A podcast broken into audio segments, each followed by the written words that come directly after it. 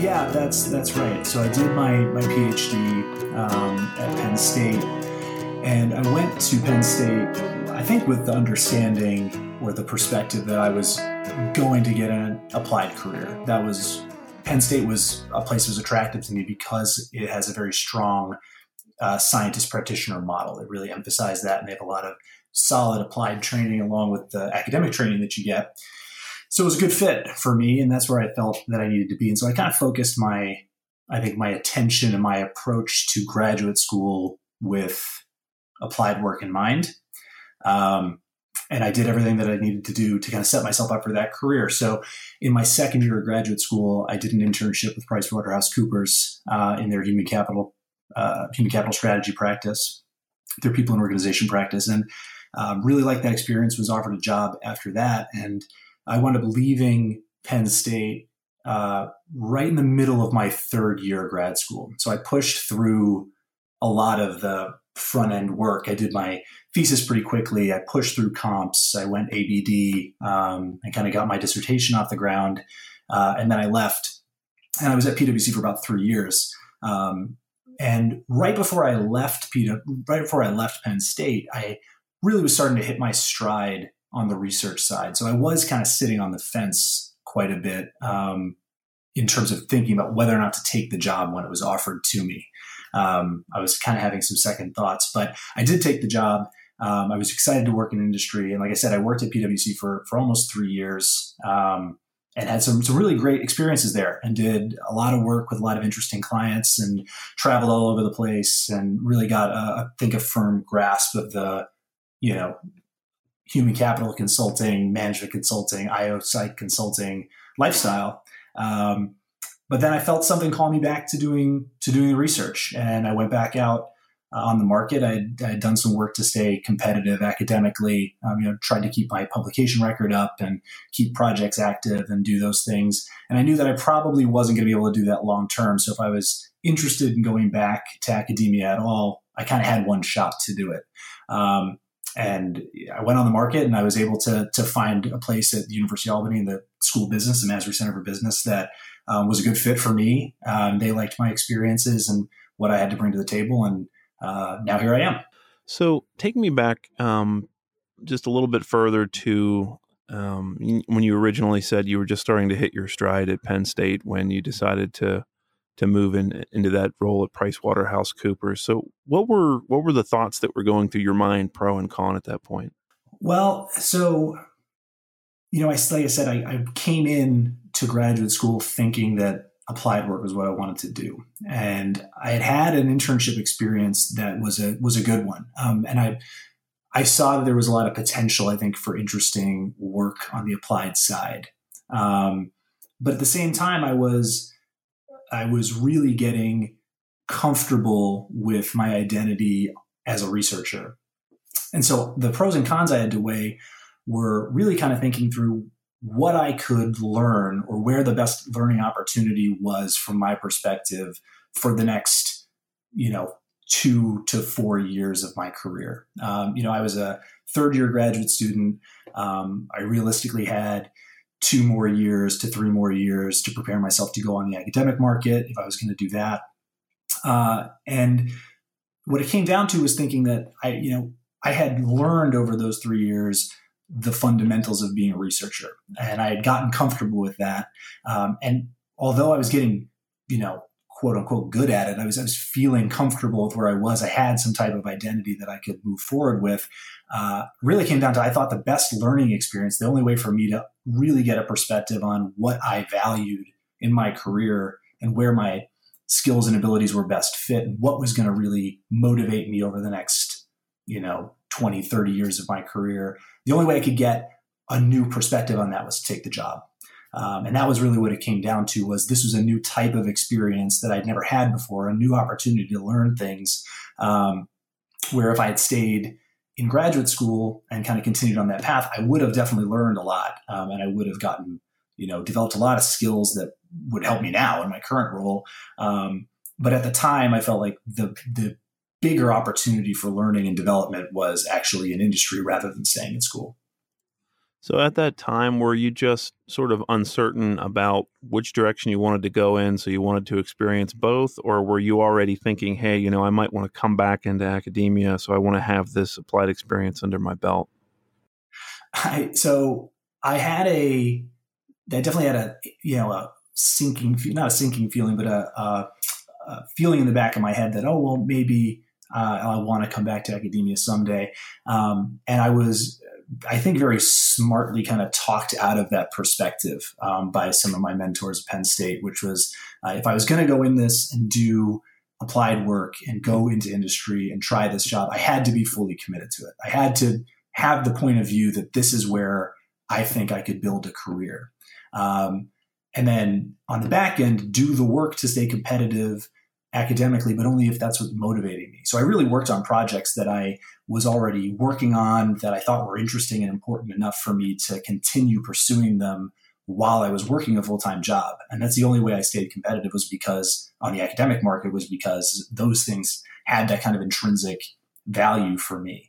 Um, but I had to kind of abandon the perspective of, oh, you know, I can uh, just kind of dip my toe in the water on the applied side for a little bit and then I'll always have academia as a place to come back to. That was, I think I was, I, if any concept I had of that, uh, I was uh, disabused of pretty quickly, and I think to my to my benefit because it was um, not a productive way to think about the the career. I would have basically been bad at both things um, as as an effort to try to keep feet in both camps. I had to dive deeply into doing the applied work if that was where I was going to go.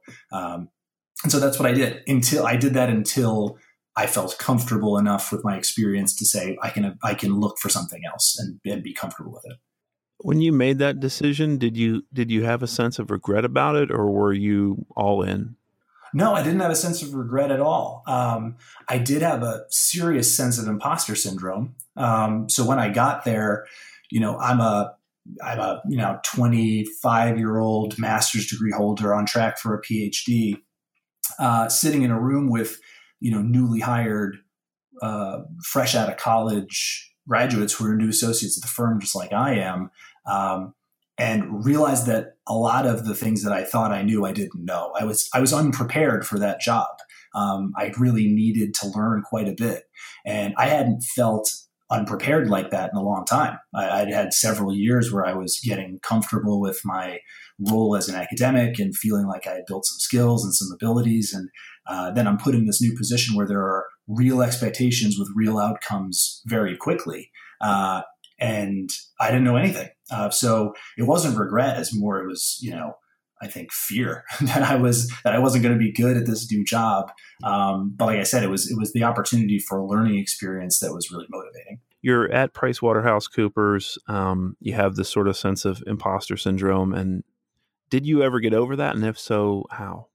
I did. Um, it took some time. It took, you know, well over a year for me to feel like I was um, any good at being a consultant. Um, and I have to give credit to PwC as a firm. They do a really good job at training new consultants, getting people the skills to do that type of work. Um, the interesting thing about working in consulting is it's a project based industry. So you get a lot of experience very quickly. You know, the, the engagements you usually on are three to four months on average in length. You're constantly working with new clients. So you're forced to learn new things and upskill um, at a rate that I think uh, is uncommon in other in other industries. Um, so really, it's a you know getting thrown to the wolves type of model, um, and you have a lot of support on the back end, and a really I had a really great network of people that I could lean on for experiences or for points of view or for help with a project or things like that um, but I was able to kind of conquer those fears purely by being able by being put in a position to have to do the work. And you know now reflecting back on that several years later when you know as i left pwc i was very comfortable in my role and my trajectory in the firm.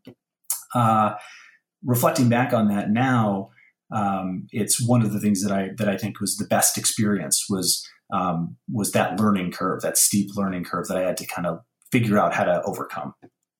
What's the hardest part of that life? The hardest part of that life um, well, so the, I think the hardest part of the lifestyle is the travel. Um, you know, we talk about the consulting as a obviously a, a really I think pretty well known reputation for being travel and hours intensive, um, and that takes an adjustment. That's definitely not for everybody. Um, I didn't mind the travel, although it did get to be, you know, uh, sometimes it was a pain to be on the road four days a week, but that wasn't the part of the job that. Um, or that wasn't a part of the job that that bothered me, but I think it could be something that's difficult to adjust to. Uh, it certainly was not um, not common to for me to not be around very often. You know, it wasn't common for me to be around very often, um, and so that's that's kind of a tough lifestyle adjustment. I think in terms of the work, the hardest thing about being a consultant is managing ambiguity. Um, everyone who I've spoken to who's interested in getting into consulting, if they ask me kind of what the skill that they need to develop or portray on an interview is, um, I say that the thing that I would look for in consulting is are you able to manage ambiguity? Are you able to work under uncertain circumstances? Um, because when you sit with clients who don't really know what they want or need, um, and they ask you to provide guidance to them uh, or put you in a position to to answer questions that they don't really understand fully before they ask them, um, that's a challenging situation. Uh, and being able to develop a skill set that allows you to kind of break down situations and problems um, with very little information and try to guide yourself and your clients to solutions that are mutually beneficial. Um, that ambigu- that ambiguous uh, problem solving is is really tough to learn. Uh, it's probably the hardest part of the job. Um, that makes sense, and I think you know if if the client always knew exactly what it is that they needed, they could go an easier, cheaper route than hiring a consultant. So I think a big part of probably what you're getting paid for is to help them figure out what they need. So you're you're at PricewaterhouseCoopers, like you said, you're pretty comfortable in your role now. About a year in, you're comfortable with your your sort of career progression in industry. When does your mind start shifting to, hmm, I wonder if I should get back into academia? So I think that started um, probably at the start of my third year at the firm. Um, I had uh, come off of some projects that were very similar. Um, I'm not going to say they were boring, but they were they were similar in terms of the content. So I was doing very similar work for different clients, and obviously every client has different challenges, and um, every place is unique, and that's what makes the job fun. Um, but I was starting to get very comfortable, I think, with the types of work that we were doing, um, and I noticed that the consulting work was hitting some of the things that I really wanted out of a career. I was working on interesting projects. I was working with different people. I was in these diverse environments. Um, I was working with super smart people all the time on both you know, my firm side and on the client side.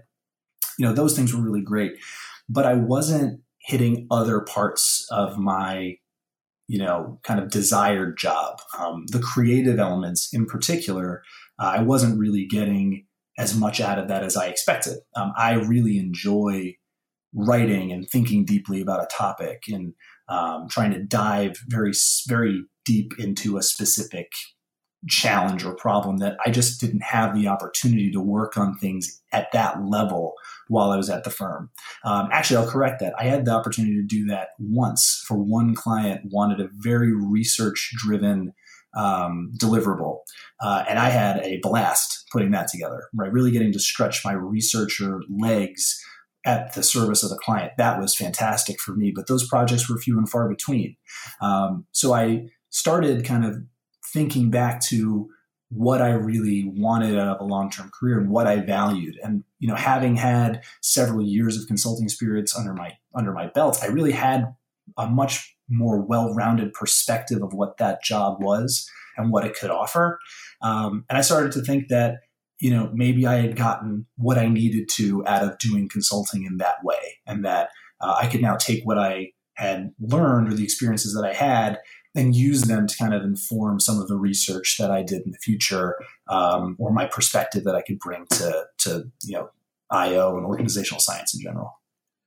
So, aside from wanting to uh, dig more deeply into subjects and to to spend more time doing research and you know having the ability to, to sort of exercise your creativity, what else was on your mind when you were making this decision to move to academia? Are there any lifestyle or salary or or any kind of considerations like that?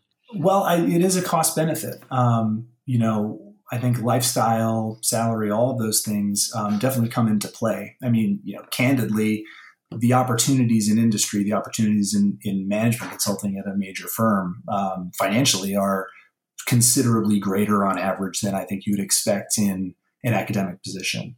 Um, and lifestyle changes are significant. Um, you know, if I was somebody who was really attached to the road warrior lifestyle and, you know, staying in hotels and eating in nice restaurants every day and doing all that kind of, you know, typical, you know, stereotypical consulting, consulting stuff, um, those are big lifestyle, those would have been big lifestyle sacrifices. Um, what academics afforded me the opportunity to do was um, kind of be home more, which I which was something I started to really value as I got later into my time at the firm. Um, I started to get a little tired of being on the road as often as I was, um, and I weighed the costs and benefits between kind of what those long term, you know, I guess financial or compensation uh, goals were with um, the autonomy and the creative license and the um, ability to kind of work on things that I think are important that are afforded to me in an academic position. Uh, and when I really kind of laid the cards on the table, um, the opportunities that were in front of me were were a good. It was a good trade off. Um, I thought the trade off made sense, and the I think the long term goals that I have in academia are going to be just as satisfying, if not more satisfying, than trying to chase you know, um, some type of financial objective, which at the end of the day, that was the real comparator that it came down to. You've made the decision that you want to to move into academia. How do you go about looking for a position? I went on the market the same way that anybody would. Um, I started uh, signing up for listservs. I signed up for the Academy of Management um, job board. Uh, I wasn't able to attend the Academy Management Conference, um, which is where a lot of business school interviews take place uh, that year. But I started just sending out resumes and uh, CVs and cover letters and um, statements of research interest and all the stuff that I would have done if I was still a graduate student. Um, I just had to do it in my free time when I was uh, working full time for the firm. Uh, I was not so selective in the way that I approached the market. Um, I was looking for the best possible opportunity um, that could come my way because I knew that I wasn't probably maybe as competitive as somebody who had spent as equal amount of time as I had fully dedicated to research. You know, I, I had that um, understanding that I was probably going to have to work a little harder to sell myself and my experiences as something that was valuable. Um, so I did, you know, look for opportunities to apply to places that had um, strong applied focuses in their business schools or um, places that I felt would value my experience in industry and what that might bring to the table for students and for research. Um, where other places might not. Um, but really, I went on the market just like anybody else, and I, I applied to dozens and dozens of universities and uh, was you know sitting waiting in my inbox just like any other graduate student uh, for those decisions for interviews and everything to come through. Did you find in your interviews that academic employers were receptive to your experience? I would say that it's a mixed bag. Um, and this was something that i was told when you know it was good advice that i got when i left uh, originally to go into industry um, was that some employers, academic employers, particularly business schools, um, will think that your uh, industry experience is a real value add, um, that there's something that can really be useful about having those experiences when it comes to teaching students um, or uh, doing research or you know uh, developing their programs within the school or any of those things but there's going to be probably a, a, much larger population that are just not as interested in that right they just they're research universities that want to um, want to see your research aptitude um, and i think that was the expectation that i was given originally was you know maybe smaller teaching teaching colleges or things like that would be more interested in your um, kind of business experience for purposes of teaching, where research universities are really only going to care about your research vita. Um, and I'd say that that's probably fairly accurate in my experience. Um, I'm very fortunate in that um, I wound up at a, a, research university that has a focus on placing some of their business school students into an industry that I was a part of, into consulting. Um, and so the students and the faculty valued those experiences there. Um, and that's why it was a great fit for me. Where are you? Where are you teaching and researching now? I am at uh, University at Albany, the Massry Center for Business at SUNY Albany. You're you're there, and uh, you're sort of getting accustomed to this uh, different lifestyle. What surprises you most? The the amount of freedom that I have uh, is more than I expected, um, and I mean that in the in the best possible way. In that um, I have a lot of unstructured time that I'm still trying to learn how to use appropriately. Um, you know, I have uh, a lot of freedom to kind of manage my coursework and my uh, research and those things in ways that um, are even, I think, more liberal than I expected when I was a graduate student. Um, and at first, my first couple of weeks at the university, I felt like I was sitting in my office a lot of times, you know, twiddling my thumbs, not knowing what to do next. Um, but now I'm starting to hit my my stride on um, routines and kind of understanding how to use my time well to be the most productive I can. And it's been really great. I've been able to start a lot of projects and have really good conversations with students and focus a lot on um, developing my course content and getting things polished week to week. And it's been motivating. It's been really great. So I know when you uh, started at PwC, you had this kind of sense of imposter syndrome. Did you have that sense at all when you started teaching? 100%, uh, particularly because I am uh, teaching almost exclusively uh, part time MBA students right now. And the part time MBAs are generally um, older than I am. Uh, they're, they're working professionals. Some of them are newly minted um, you know, from undergrad who were able to kind of come into an MBA program quickly. But a lot of my students are, you know, 10 or so years older than me, um, at least. I've got one student in my class who's, uh, I think, 60 years old. I mean, he's got a lot of experience that I don't have. Um, and so it is moderately intimidating to stand up there and try to talk about the research and talk about, you know, um, the, the, uh, theories and content and teach these people who have had so much more experience than I have. Um, but if I think about it, I feel like if I had come right from undergrad, right from graduate school, I would have had maybe a worse time with that um, if I was put in that position. Uh, I do have things I can talk about. That's one of the advantages in transitioning between industry and academia is that I have things to talk about with these students that they can um, connect with. I have experiences and stories and um, examples to give that they think are relevant because they're real. They came from real experiences.